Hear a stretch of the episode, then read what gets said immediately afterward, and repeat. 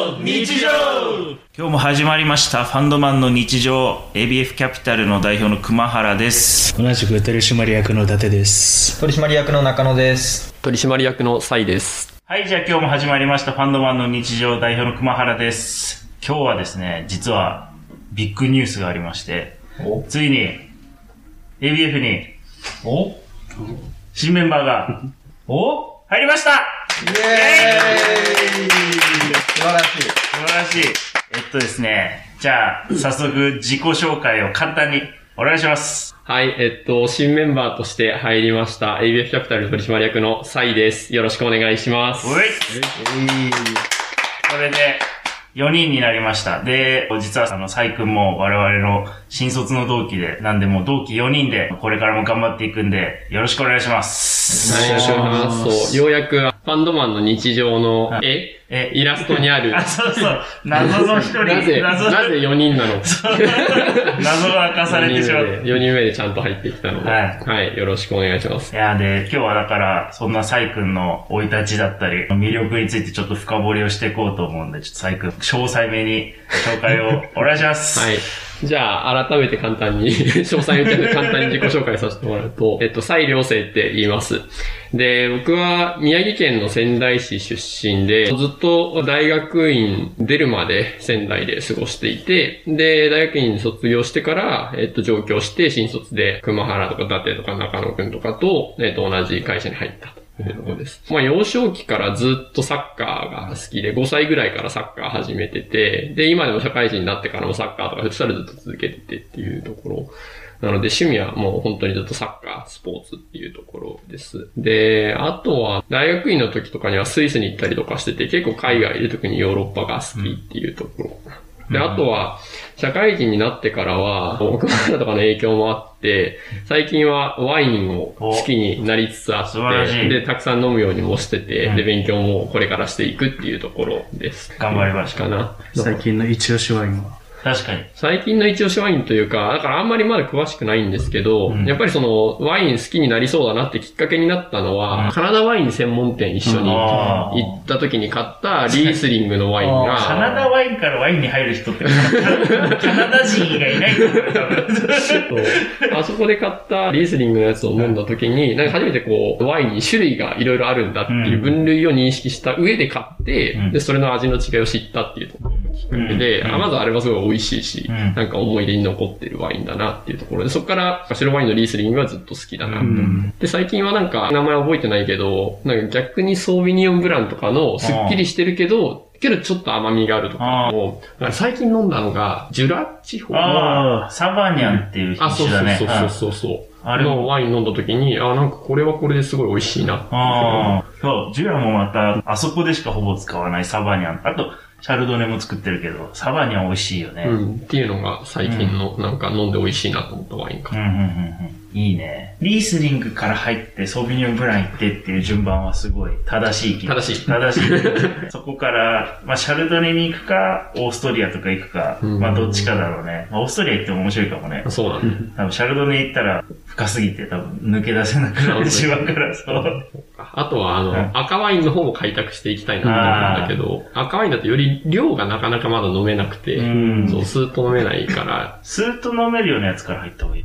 なんだろそうだからおすすめしてほしい。でも、新世界の方からになるんう。です。そうだね。新世界の、まあでもピノノワールとかがやっぱ一番タンニンはそんな強くないし、いいかもしんないね。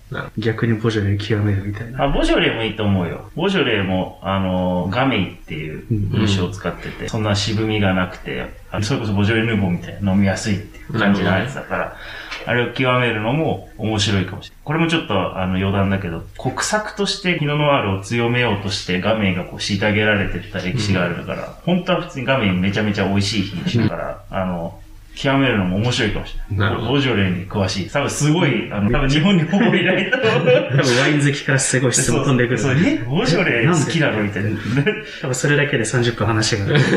しかも、あれだね、ワイン知らない人でもボジョレ・ヌーボー知ってるから、そこから話入れるし、いいんじゃない？ボジョレを確かに入りやすい。そいろいろとね。しかも安いからそう。ボジョレは安くて、深くて、面白いかもしれないじゃ。あそこから入るっていうのは一つ考えてみよう。うんうんうん。最近のワインはそんな感じかな。なるほどね。サッカーは、ポジション歴で言うとどう辿ってきたえーっとね、サッカーは、一番最初は、本当に最初はサイドバックで、うんでその後フォワードやって、トップ下やって、そのトップ下の人が転校しちゃったからトップ下やって、うん。で、中学校に入ったら、今度その時の流行りが352から442に変わった時だったからトップ下っていうポジションが消えて、ボランチになって、で、今度、そう、どんどん下がってって、で、高校の時とかボランチやってたんだけど、大学入ってからは、サイドバックでいろいろ起点になってみたいなことが、また、あの、青足パタあーンで流行り司始めて。令塔サイドバックで。そう。だから、ボランチからサイドバックに行って移ってって、どんどんどんどん、後ろに。あの後ろに下がって結局どこでもできる。センターバック以外どこでも。最後ゴールキーパーなんでゴールキーパーまあ司令塔ゴールキーパーもね、高校の時練習でやったりはしてたけど。あれだよね、よくあるのはさ、選手がゴールキーパーふざけてやって指骨折して、試合出れなくなるやつ。うん、あるけど、ふざけて結構真面目にね、なんか、あ真面目にゴールキーパーそう、いないからやったりしたことあるけれど、そんな感じのポジションでいいかな。だからなんか青足が出てね、すごい嬉しくなった。ああ、サイドバックそうそう、にね。サイドバックにフォーカスが当たってる最近確かの、語っていいのかな？なんかプレミアとかでもさ、うん。最近。はそういうトレンドがあって、カンセロがとかさ、いろいろあるから、サイドバックの重要性がすごい再認識さうん。れてるそうだよね。サイドバックからサイドバックへのパスとか、ショートパスとか出してるもんね。ショートパスもそうだし、もう最近、サイドバックのセンタリング、サイドバックの合わせに行く。そうそうそうそうそう。完全にねなん、かもうサイドバック完結してる攻撃パターンもあるし、面白いよね。面白い。サッカーも進化してるね。うん。これはいくらでも語れるね。別で語った方が良さそうだね。サッカーの戦術がどう変わって戦術の歴史みたいな。そう、ここ20年とかですごい変わっうん。確かに。た。ね。今はね、プレミアがやっぱすごいけどさ、俺ら子供の時って、やっぱセリエ A が一番、そうだね。あの、熱かったカテナッチオだあ、そうそうそうそう。だったのが、スペインサッカーがフォーカスされて、最近はもうプレミアが強すぎて熱すぎてっていう。ね。だってもうやっぱ、この前のレアルが負けてて、ああ、やっぱ一時代、そうだねプレミアの時代来てるなって思ったもん。ね、マンシー勝ってたしね。そうそうそうそそう。じゃあ完全に、たっくんとダデちゃん置いてけう。ぼり置いてくれ。ごめん。今年？うん。ワールドカップがね、あ、そう。あそうるそう。行きたいんだよ、ちょっと。死の組に入ったってことは分かってる。そう。そうでも死の組入らなかったら多分戦いすらしなかった。まあ、まあ、の人なんたちとねか、観客としては嬉しいよ。あのグループ入って。俺も素人だけど、なんか面白そうだなって、うんそうねドイツとスペインとうんガチンコで、やるみたいな。そう。ね。いやすごい楽しみなんだよね。うん。あと、初の試みなんだよね。今年、あの、夏に開催しないっていう。ワールドカップカタール暑すぎて。うんいつになるの秋かな？秋から冬にかけて。うんっていうのと、へーそうあれ、面白いのが、あのね、スタジアム全部冷房効かせるらしい。うん。さすが効か。せられるスタジアムっていうところと、あと、カタールすごいのめちゃめちゃ密集してるから、移動がほとんどなくていいっていうう。ん選手がすごい楽。うんそう。だからそういう意味でなんか今までと全然違うワールドカップっていうのでも注目されてる。確かにね。試合は普通の時間にあるの？陸上のアジア大会がどうかだった時とかが、うん夜中にマラソンするとかなんかそういう感じで、すごい一応対策してたああ、なるほどね。温度をそうそうそうそうどこに合わせるんだろう？サッカーだったら放映権とかも関わってきてる感じがあるのと、ややこしいん結局、だよね結局アメリカかって感じ。いや、ヨーロッヨーロッパに合わせるるんだと思う。多分ね、サッカーはヨーロッパがやっぱ、あ、そう。ヨーロッパのいつに合わせるというか、うん夜に合わせたとしたら昼になっちゃうよね。ううん、けどもカタールそもそもヨーロッパ側だし、あんまり、あとまあ冷房完備してるから、そんなにね、なんか暑さ対策とか考えなくていいはずだから。うん昼でも行けちゃう。もう屋内えっ、と、室内なのかな？それめっちゃ空調効かせるのかな、どうなってんだろうね。SDGs の真逆を言う この時代。SDGs って書い始めたら、そもそもカタールに住むこと自体が多分、それ相当エネルギー使われてる。確かに。だって水をね、わざわざ海水を真水に戻したりとか、あれも相当な電気使うと思うかうん。石油の方が安いんだら。そうだね。水より石油の方が安い国なのかな。確かに。ワールドカップはなやっぱ楽しみだよな楽しみ。国で言ったらね、ごめん、またサッカーの話になっちゃう。うん。どこがいいんだろうね、今。ほんとね、やっぱり、ブラジルそう、あの、王道はブラジルって言われてて、うんだってジェズスがさ、うんスタメンで出れないかもって言われてる世界だからね。っていうのと、あとはやっぱヨーロッパだと、ベルギー、フランスうん。あたりが言われてる。まあドイツは、ドイツもすごいし、スペインも強いんだけど、そうだね、そのあたりかな。確かに。優勝候補って挙げられてるところ。最近ね、本当サッカーの世界は、これサッカーの世界の話にどんどんなっちゃうけど、なんかね、変わり始めて、今、僕が応援してるマリノスも、アジアチャンピオンズリーグでずっと今ベトナムで試合してんだけど、ベトナムのチーム強いんだよね。ああ、で、負けないよね。そう。なんかベトナムのチーム普通に強くて、まあこの前はギリギリマリノスが勝ったけど、韓国リーグをもう何連覇もしてる超名門のチョンボクっていうチームが引き分けてて、びっくりした。多分ね、ベトナムとか、あの、タイとか、そっち系も多分強くなってんだよね、最近サッカ引いて守ってカウンターみたいな感じなんですか？ー。いや、もうそれもあるし、上手くなってる。うん。なんか基本守りガチガチに固めてうんカウンターしてくるようなイメージがあるけどね。だんだん普通にこうテクニックも、あまあね、日本 J リーグで活躍するタイの選手とかもいっぱいいるし、今。なんか普通にちゃんと繋いでくるよね。そうただただ蹴るだけとか、そうそうそう倒れて時間稼ぎとかじゃなくて、それなりに監督もすごいちゃんとした人が入ったりしてるし、なんかね、やっぱ、なんか世界のサッカー変わり始めてて、あ日本がね、アジアである程度ぶっちぎりだった時期とかはもうなんか終わっていくんじゃないかなって気がする。まあ、ワールドカップ予選も苦戦してたしね。そうだね。まあ毎回苦戦してる毎。回苦戦してた。なんか日本は毎回苦そう戦して、そうだね。ああサッカーの話長くなってきたな。研究の話とか。ああ、そっか。確かに、みんなそれぞれしてるのかな。大学の時の研究は、エネルギ。ーを専門にやっていて、工学部なんですけど、うん技術寄りっていうよりかは、どっちかっていうと、今ある技術をどう最適に運用するかっていう、うん運用の最適化のシミュレーションみたいなうんことをやっていて、うん。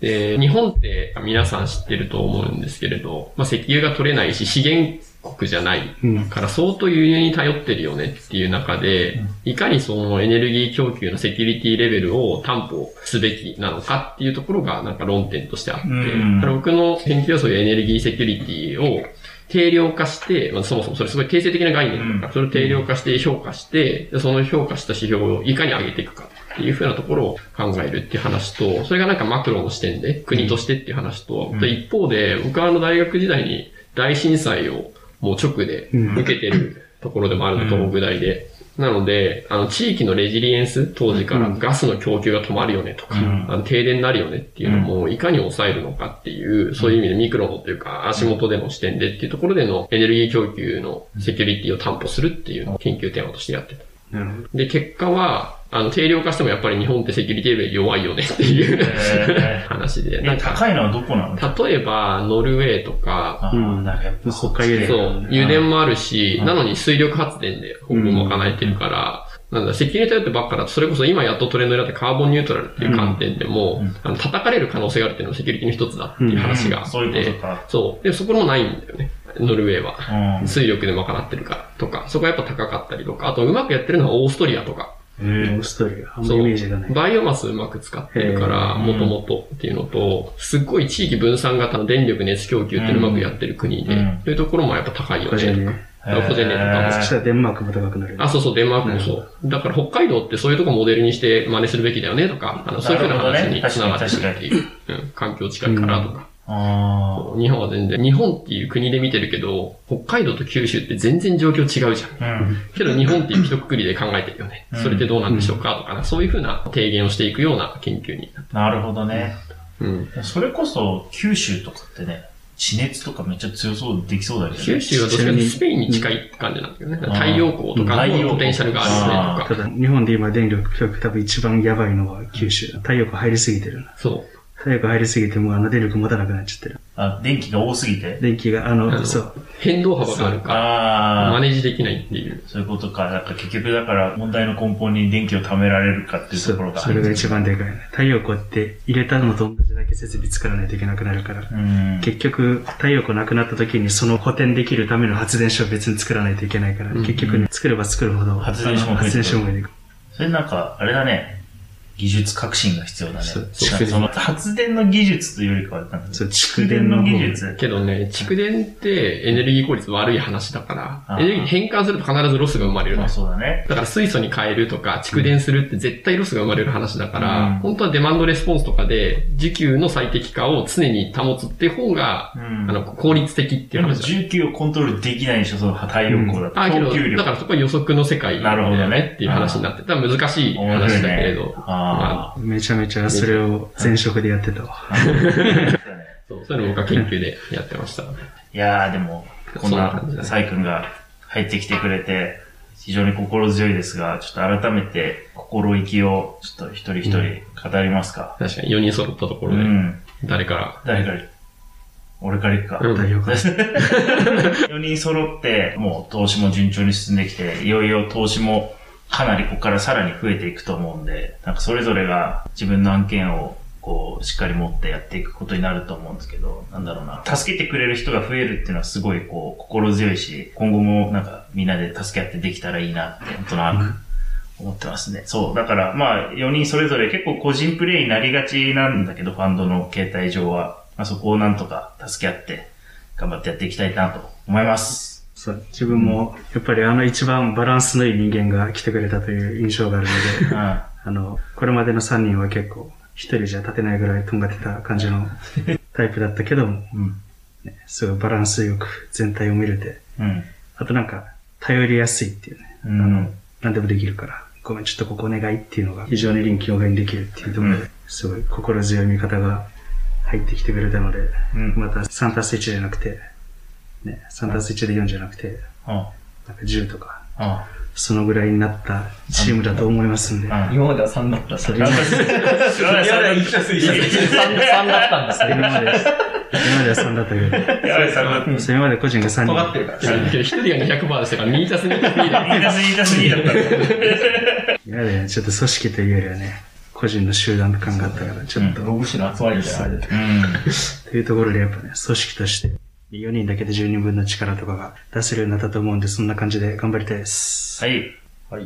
まあ、今、伊達くんが言ってくれた通りのことを僕は思ってて、こう、うまく、今までは3人で無理やりこう、うんはめていたのを、綺麗に4つのピースがはまったなっていう感覚が、いよいよね、こう、始まる感じで、今まではなんでしょうね、こう、プロローグ的な 感じだったのが、いよいよこれ本編始まりますって感じで、もう、あの、まさにファンドマンの日常がこれから始まっていくんだなっていう感覚。まあまだ非日常だった。そうです。日常にやって、あの、やっていこうと思います。よし。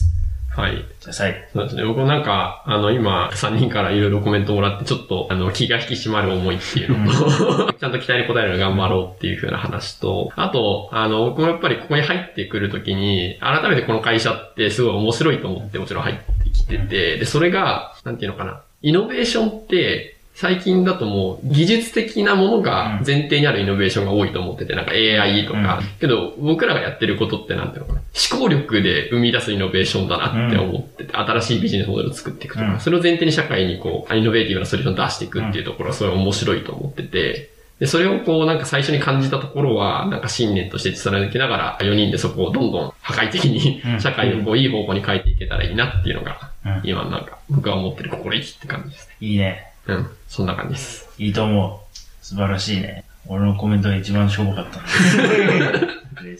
最初が一番。最初むずいな。そう最初何言ったらいいか分かんない はい。じゃあまあ、こんな感じで今後は4人でやっていきますので、引き続きよろしくお願いします、リスナーの皆さん。よろしくお願いしま。ますす。ではまた来週。